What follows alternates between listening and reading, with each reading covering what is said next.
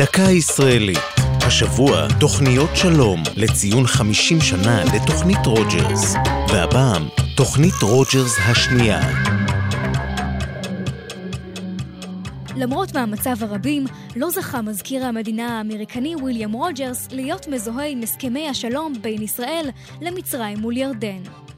עם פרוץ מלחמת ההתשה ב-1967, מינה נשיא ארצות הברית ריצ'רד ניקסון את רוג'רס כמתווך בסכסוך הישראלי-ערבי.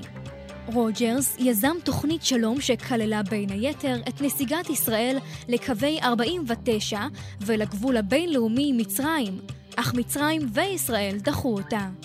רוג'רס לא התייאש ופרסם הצעה שנייה, השבוע לפני 50 שנה, במטרה לסיים את הלוחמה בין הצדדים, ואחר כך לקדם משא ומתן בין המדינות שיכלול את נסיגת ישראל מהשטחים שכבשה במלחמת ששת הימים.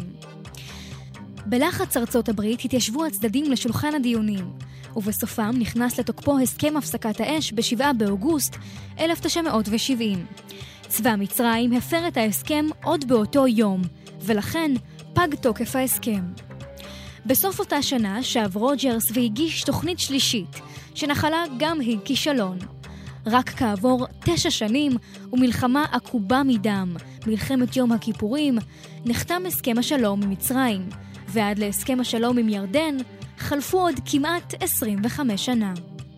זו הייתה דקה ישראלית על תוכניות שלום ותוכנית רוג'רס השנייה. כתבה והפיקה יעלי פוקס. ייעוץ הדוקטור מרדכי נאור. הגישה טליה כהן.